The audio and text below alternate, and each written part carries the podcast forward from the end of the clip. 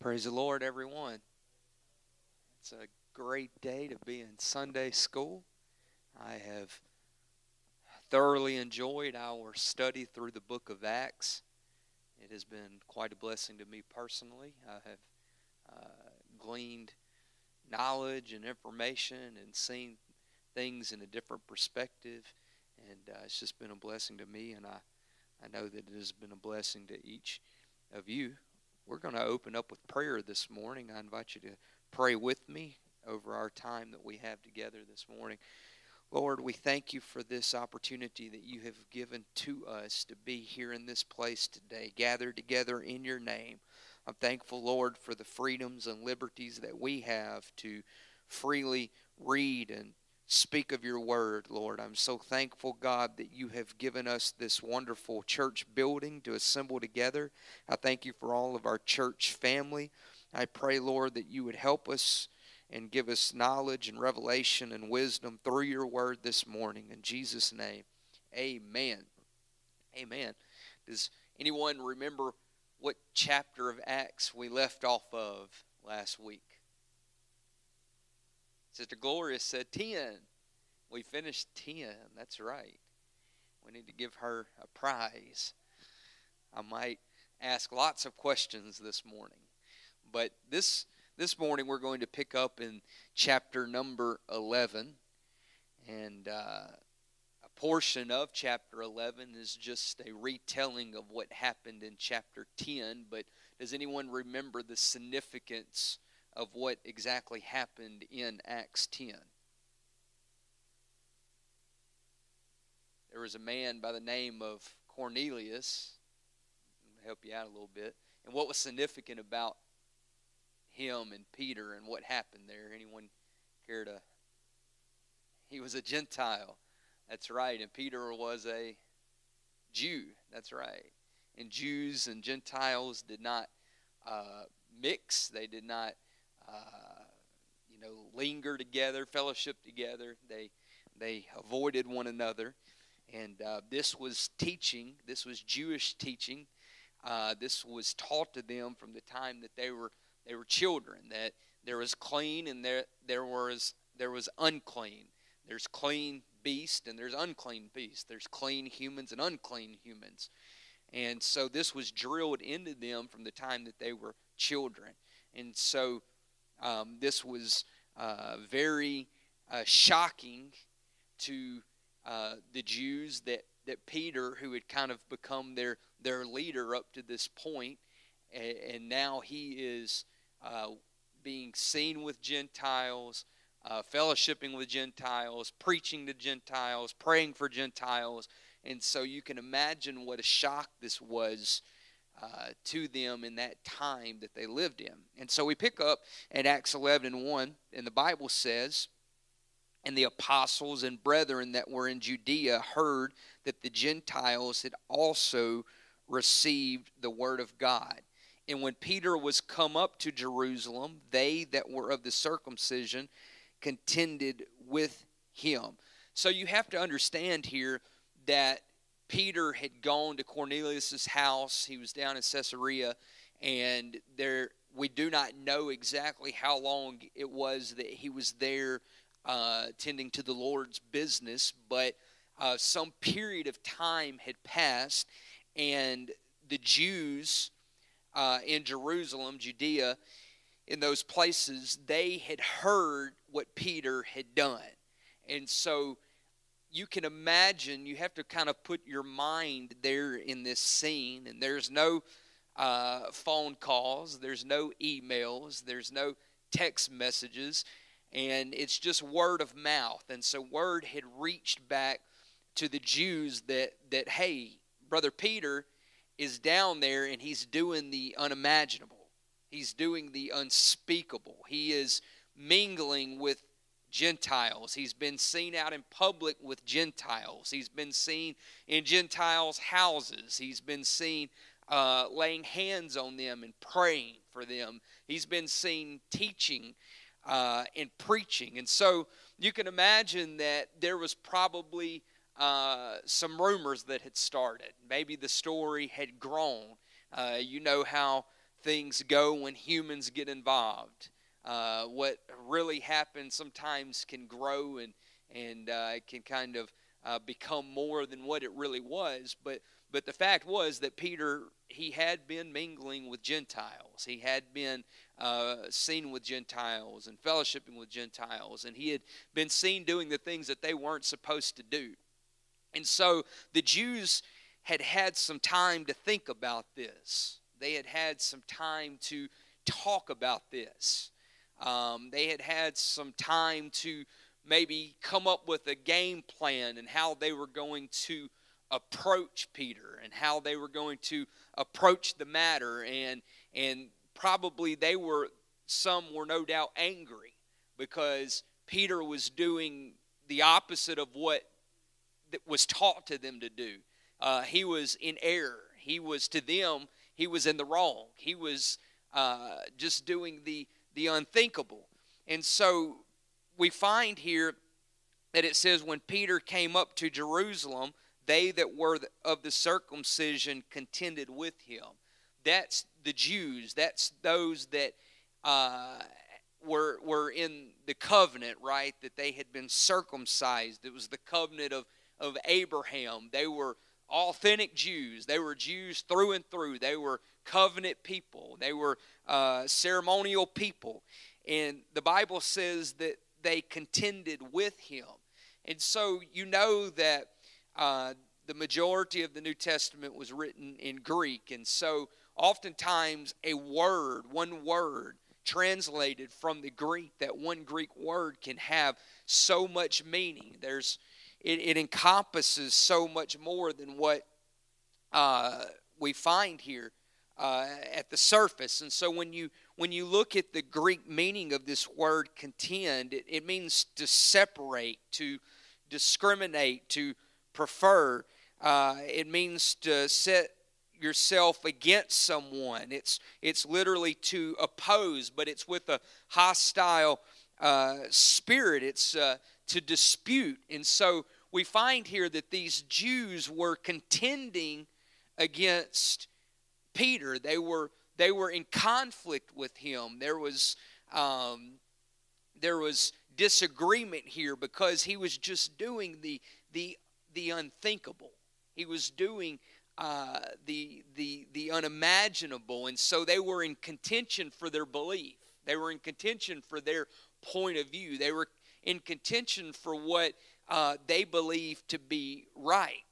And so we look at this and we have to understand that it's very applicable even to our own life, that we have to be very careful with the working of the Spirit and what the Spirit of the Lord is working and seeking to do. Because we can no doubt testify in our own life that we can see the workings of God and we can see the workings of His Spirit. And oftentimes in our human mind, we begin to connect the dots the way that we think that they should be connected. We oftentimes begin to lay out uh, what it's going to look like in our mind, and we have these preconceived ideas and notions of the way that it's going to be. And sometimes when uh, it begins to go, the plan of God begins to go a little bit different direction than what we think it ought to be going, we'll oftentimes put our hand to it and try to bring it back in. Or we'll try to uh, put a roadblock and make it detour in a different direction. And that's what the Jews here were doing. They did not quite uh, fully comprehend and understand the working of the Spirit. The Bible said earlier in the book of Acts that the promises unto you and to your children, and all them that are far off. And we find that um, in Acts 1 and 8, the Bible talks about it going to the uttermost parts of the earth. And so when I think about this, and no doubt these Jews, these first um, believers in Jesus, the first recipients of baptism, repentance, the infilling of the Holy Ghost, I believe that in their mind that that I can't prove it, but I personally believe that in their mind that when they heard these words, they were probably thinking, uh, or they were viewing this through their Jewish uh, lenses. They were they were viewing this in a very uh, Jewish uh, perspective. That that yes, it was going to go to the other most parts of the earth, but it was going to be Jewish. It was going to go into all nations, but it was going to be Jewish. But but Jesus was seeking to do something more than just that. It was going to go beyond uh, just um, geographical location, but it was going to go to cultural uh, locations. Cultural, it was going to tear down barriers and boundaries, and the God was going to show that His promise was for all people. It was for whosoever will, that the work of the cross was for all peoples, all nations, everywhere, anybody, whosoever will. It's to them that believe, whoever should believe on the gospel of Jesus Christ and receive the promise. And so we have to take this and apply it to our own life and understand that, that it's not going to always be to the pretty.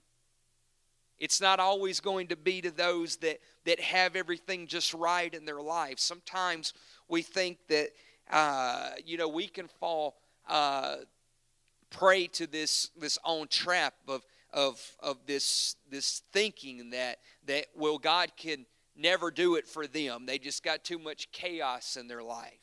There's just too much turmoil. There's too many layers of, of destruction and deception upon their life. But, but God can reach through. God can touch what we deem impossible. Those things that in our mind we deem as dirty and unfit and unclean and incapable and unable. It's those situations and those places and those circumstances and that environment that the Spirit of God can move. And so we have to make up in our own mind that I'm not going to contend with uh, for just what I think it needs to be, or how I think it needs to be, or how I think it needs to go. But no, I want to be like Peter, and I want to feel after the Spirit, and I want to have spiritual sensitivity and be in tune with what the Holy Ghost is doing so that I can understand, so that I can see what it is that God is trying to do, what it is that He is desiring to do. Because the, the, the truth is, we can either be a, a unifier or we can be a disruptor. We can be in unity and in sync with the working of the Holy Ghost, or we can be uh, in opposition and oppose and, and be a vehicle for uh, distraction and disunity in the church and in the body of Christ. I don't know about you, but I want to be a unifier. I want to be sensitive like Peter. I want to pray and seek and feel after the Holy Ghost. And, and if God says, hey, I got a word for those people, I want you to go I want you to go reach for them. I want you to go give them hope. I want you to, to preach to them and teach to them my word and what it is that I'm trying to do. I want to be sensitive enough that, that I allow God to move me in that direction and use me and work in my life because we know that God can do the impossible. So we find here that these people that they were they were they were contending, they were upset at the matter that, that Peter would go into men that were uncircumcised, that they weren't of the covenant, they, they weren't Jews, they weren't a part of the promise. And they didn't quite understand that this promise was for everyone, that it was for all peoples and all nations, that it wasn't just for Jerusalem. It wasn't just for the Jews. And so Peter had rehearsed the matter from the beginning. There's no doubt that he realized that, hey, when I go back and and and and see these people that they're not going to understand, that they're they're not going to uh, have it all put together the way that, that God had put it together for me. And so he had rehearsed this. It was practiced in his mind. Have you ever um, driven down the road and, and you've rehearsed things in your mind? Well, if they say this, I'll say that. If they do this, I'll do that. We've all been there. And so I can imagine Peter being on his journey uh, back to uh, Jerusalem and he rehearsing these things in his mind, knowing that he's going to meet a contentious people. He's going to be up against a rowdy, raucous crowd that's going to be ready to, to probably stone him or, or cast him out of the church. And so he had rehearsed this thing in his mind.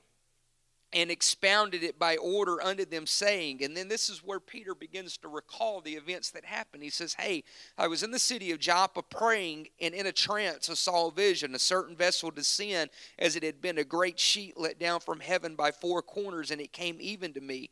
Upon the which, when I had fastened my eyes, I considered and saw four footed beasts of the earth, and wild beasts, and creeping things, and fowls of the air. And I heard a voice saying unto me, Arise, Peter, slay and eat. But I said, No or not so, Lord, for nothing common or unclean hath at any time entered into my mouth. But the voice answered me again from heaven, What God hath cleansed, that call not thou common. And this was done three times, and all were drawn up again into heaven. And behold, immediately there were three men already come into the house where I was sent from Caesarea unto me, and the Spirit bade me go with them, nothing doubting. Moreover, these six brethren accompanied me, and we entered into the man's house. And he showed us how he had seen an angel in his house, which stood and said unto him, Send men to Joppa and call for Simon, whose surname is Peter.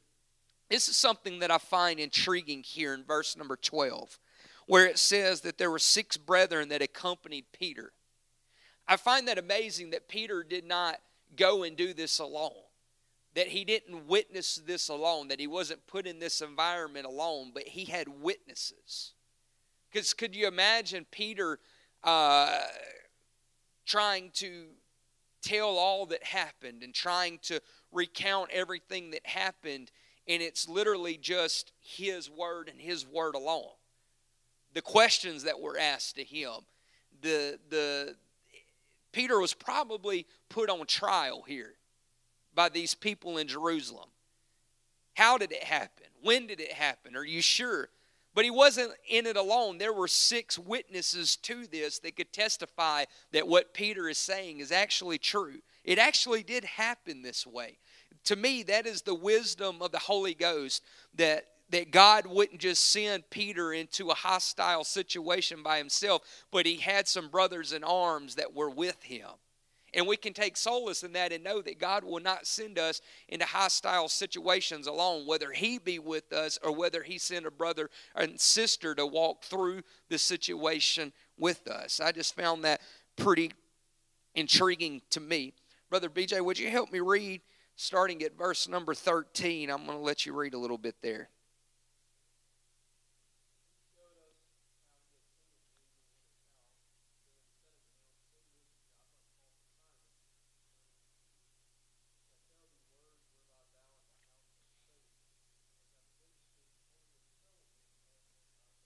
All right, stop right there. Peter said, Hey, as I begin to speak, the Holy Ghost fell on them as on us at the beginning. What do you think Peter was saying there? The Holy Ghost fell on them like it did us at the beginning. Drunken as you suppose. Bringing to their remembrance, do you remember when the Holy Ghost fell upon us? It, it was like what? cloven tongues as a fire. The Holy Ghost came. It was like a rushing mighty wind. The house filled a hall where they were sitting, and they all began to what? Speak with other tongues as the Spirit gave them utterance. He was saying, Hey, it fell on them just like it did us that very first time. And again, we see that the Bible God is telling them a pattern, a way in which to be saved, a way in which a person is filled with the Holy Ghost. All right, Brother BJ, carry on verse number 16.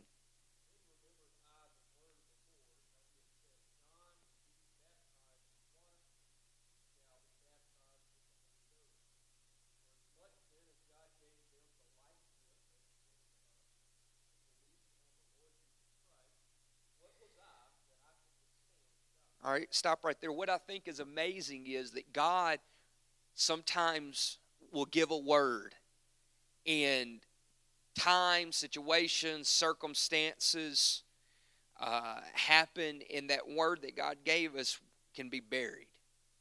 Through all of those time, distance, situations, circumstances, all of that just piles up on the Word of God. But then, in a moment's notice, in just an instant, that word can be recalled to our mind, and we can say, oh, yeah, this is that. And so, what did Jesus tell them in Acts 1 and 5? He said, You shall be baptized with the Holy Ghost.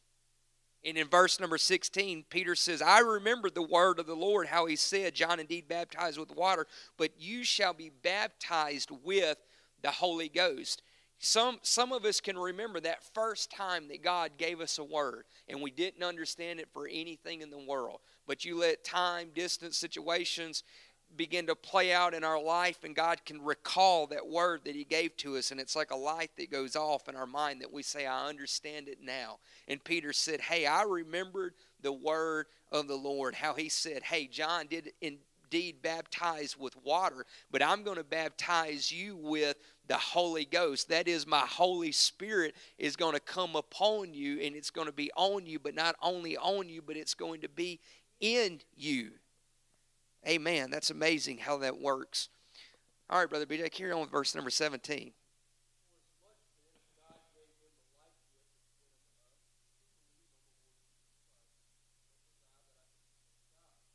Right there.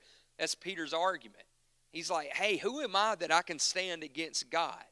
I didn't do any of this. You know that I've been taught the law since I was old enough to to hear and understand. You know that this has been drilled in me, driven in me, that this has been my mindset from the very beginning. But who am I to oppose the workings of God? We can't oppose or stand against the workings of the Holy Ghost. We're Peter saying, Hey, I'm just a man, a mere human. Who am I to, to tell God how to do this? Who am I to tell God how to build his church? a lot of times we don't understand. We have questions because we're humans, but at the end of the day, we have to just say, Who am I? Who am I to stand against God and to oppose the way that He would do it? Do I wish that it had come about in a different manner? Absolutely. If it were me, would I have opened a different door? Probably so. But who am I to try to make all of this happen. This was God. This wasn't me. I like how Peter is trying to shift the blame. Hey, don't put it on me. Put your stones down. If if you have a grievance, take it up with God because I didn't do this. This was a God thing. All right, brother BJ, pick up at verse number 18 if you will.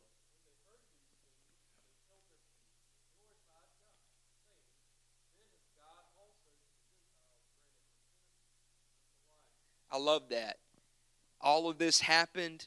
It wasn't me. This was a God thing. Who am I to oppose God? Hey, all this is taking place, and I remembered what God said. It didn't make sense to me then. It makes sense to me now. And you just got to believe, you got to receive, you got to step out in faith and just understand that, hey, this is a God thing. That God has also given to the Gentiles repentance unto life. Aren't you thankful that God opened up that door for you and me, that we could receive what He had for us. I'm thankful for the Holy Ghost. As Peter said, repentance unto life. I'm thankful for repentance unto life. That that that I someone told me, hey, you can repent and God will forgive. You can be baptized and God will make you new. Hey, you can be filled with His Holy Spirit and God will resurrect you from the dead in sin. I'm thankful for that. And so, Peter, we find that, hey, he comes back. God's opened this door, done this miraculous thing. He's come back from from uh, Caesarea, from from uh, Cornelius's house. He's he's come back from what this amazing thing that God's done. He's met a hostile people that were that were contending and and angry and were upset and he he recalls exactly what happened and says, "Hey, this was a God thing. This was a God thing." And then we find that the the Bible kind of here in this this chapter number 11 that the Bible kind of takes a turn here at verse number 19. Will you read that for me, Brother BJ?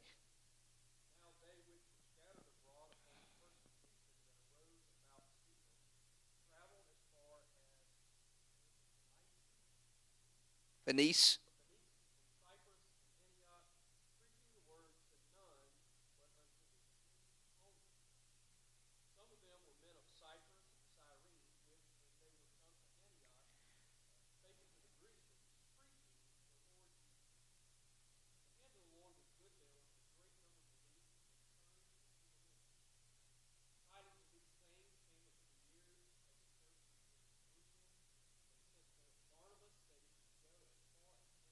All right, stop right there.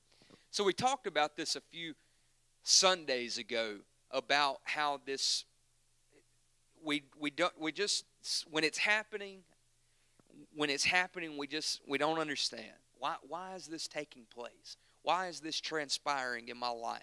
Why is it that i'm having to go through this? Why is it that this pain and and this frustration is taking place? And we can't when we're in the middle of it we oftentimes can't uh, understand it we don't we don't understand it so you picture in your mind that you've got stephen who is literally on his hands and his knees and he's being what?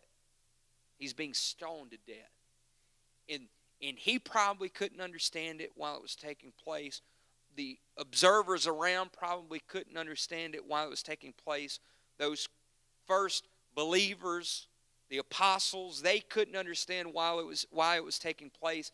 But you see that through his death that the church was scattered abroad. And we talked about it a few weeks ago how in, in, in my mind you can almost see seeds in God's hand and you can just see him just scattering it in the wind. And those seeds just strategically landing at various places in the field for there to be a harvest reaped in those areas. And so you see, you fast forward several chapters, and here we are in chapter number 11. And the Bible says, Brother B.J. Read says, Now they which were scattered abroad upon the persecution that arose about Stephen traveled as far as Phoenice. In some of these areas that they went to was more than 300 miles away. What would have happened if God had not supernaturally scattered them? because it was a supernatural work that, that happened here as you see this unfolding. What would have happened if God had not scattered them? They may have been content just to stay right where they were at, preaching to the people that they were comfortable preaching to, reaching for the people that they were comfortable being around. But God said, No, I'm going to scatter them and I'm going to push them to various places. And I said it just a few moments ago, but it was a working of the Spirit to move to move geographically and culturally. It was to reach all peoples and all nations. And it was a cultural thing, it was a racial thing, but it was also a geographical thing that I'm going to push people to these various places. You got something, Brother BJ?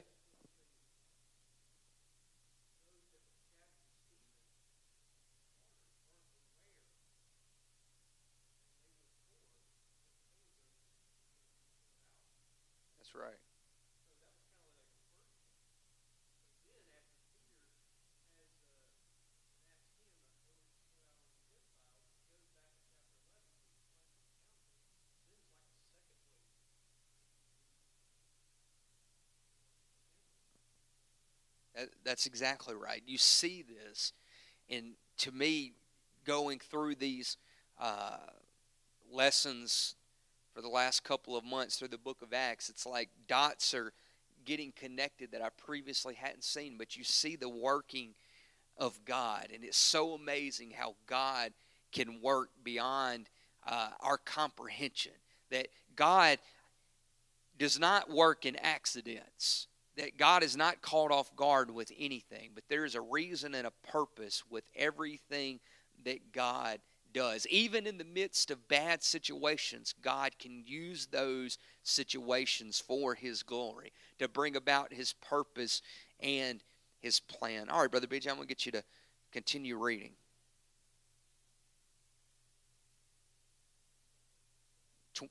23.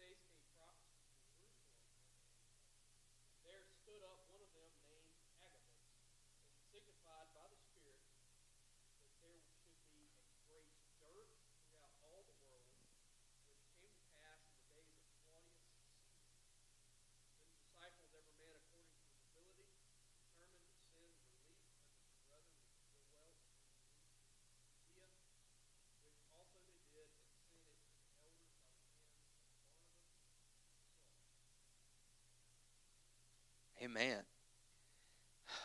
It's so amazing to me that these people were so mission minded. They were so focused on the spreading of the gospel that they were they were uh, that they spent their time, their their time, their efforts, their ener- energies, their their means was all directed towards the gospel and the spreading of the gospel. I'm thankful for the working of the Holy Ghost. I'm thankful for what God has done, is doing, and what He is going to do. When I when I personally when I read the Bible and I and I study it and go through things, I, I, I try to apply that to my own life because the scripture was given to us for an example. And I just believe that it's for us to apply to our life. It's a roadmap, a compass. It's what guides us. It's that, that light unto our path. It's, it's what illuminates the path for, for us to take. And so I, I read this and I and I reading and going through this chapter 11, I just see the working of God and how God can work in bad situations. That in the darkness, God has a purpose and a plan, and how the, the grace of God and the mercy of God is for everyone. It's not just for a select chosen few. It's not for who we deem is necessary or worthy of it, but it's for everyone. It's for everyone. And I'm thankful for that. I'm so thankful that the love of God is unconditional. That I didn't have to be a certain person. I didn't have to be in a certain class of people. That I didn't have to be of a certain race or of a certain nation. But that the Spirit of God was for everyone and is for everyone, even me, even you, even the people in this city and in this community and in this state and in this country and those that aren't of this country, those that are uh, in New Zealand, those that are in Brazil, those that are in Africa, those that are in South America, those that are in the Philippines, all over, even those that are in Canada. The, the Spirit of God, forgiveness and remission of sins, the plan of salvation, the infilling of the Holy Ghost is for everyone, and I'm thankful for that. It's amazing the work of the Holy Ghost. It's amazing the work of the Holy Ghost. I'm thankful for Peter's boldness. I'm thankful for his courage. I'm thankful that he was willing to go to a place that, that he was not supposed to be at, but God said, Hey, I want to send you here. I want you to do this. As I get ready to close, there is something that I find interesting. The Holy Ghost can change people's personality. Did you know that? The Holy Ghost can change people's personality.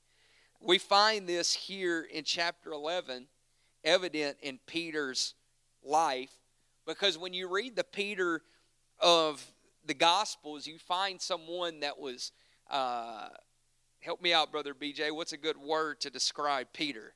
He was um, bold, he was combative. That's a good word, impulsive. He was combative. He was uh, take charge, pick up the sword, cut the ear off, you know, jump out of the boat, walk on water, you know. Uh, yeah, that's exactly right. And you find this Peter, but then you see him becoming the Peter of Acts, and he's the one that uh, he's filled with the Holy Ghost. He preaches the, the book of Acts. He or um, he preaches the uh, the upper room message, if you will, the Holy Ghost message, uh, and you find this transition taking place in his life. And then you find in Acts 11, I found it interesting reading this that that there's people that are being contentious. The, the Bible uses the word contend. They contended. They they opposed him and and were fighting for their point of view. And and you don't see Peter fighting back. He's not picking up a sword, if you will. He's not running after them, but he's just simply expounding to them what the Holy Ghost did. And I just kind of found that little nugget amazing that the Holy Ghost, I've seen the Holy Ghost change people's life and their whole personality and demeanor and the way that they walk and talk and act and live is completely changed. And you find this even in Peter's life. So I think there's hope for me that God can make me not be so combative. Amen. Amen. There's hope for me. Stand with me this morning. Does anybody have any comments that they'd like to, to make? Any observations?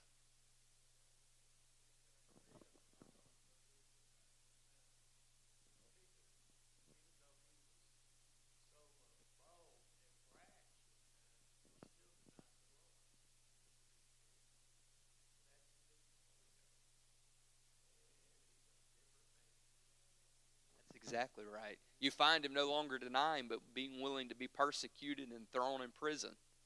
Amen. That's another great point of a personality change. Amen. Amen. Let's go to prayer. Mighty God, we thank you for our time together that you've blessed us with. Thank you for your word and what you have shown us, what you have given to us, what you have delivered to us, Lord. We're so grateful for you, the working of your Spirit. I pray, God, that you would help us to live out your will for our life, God. In your mighty name, Jesus. Amen.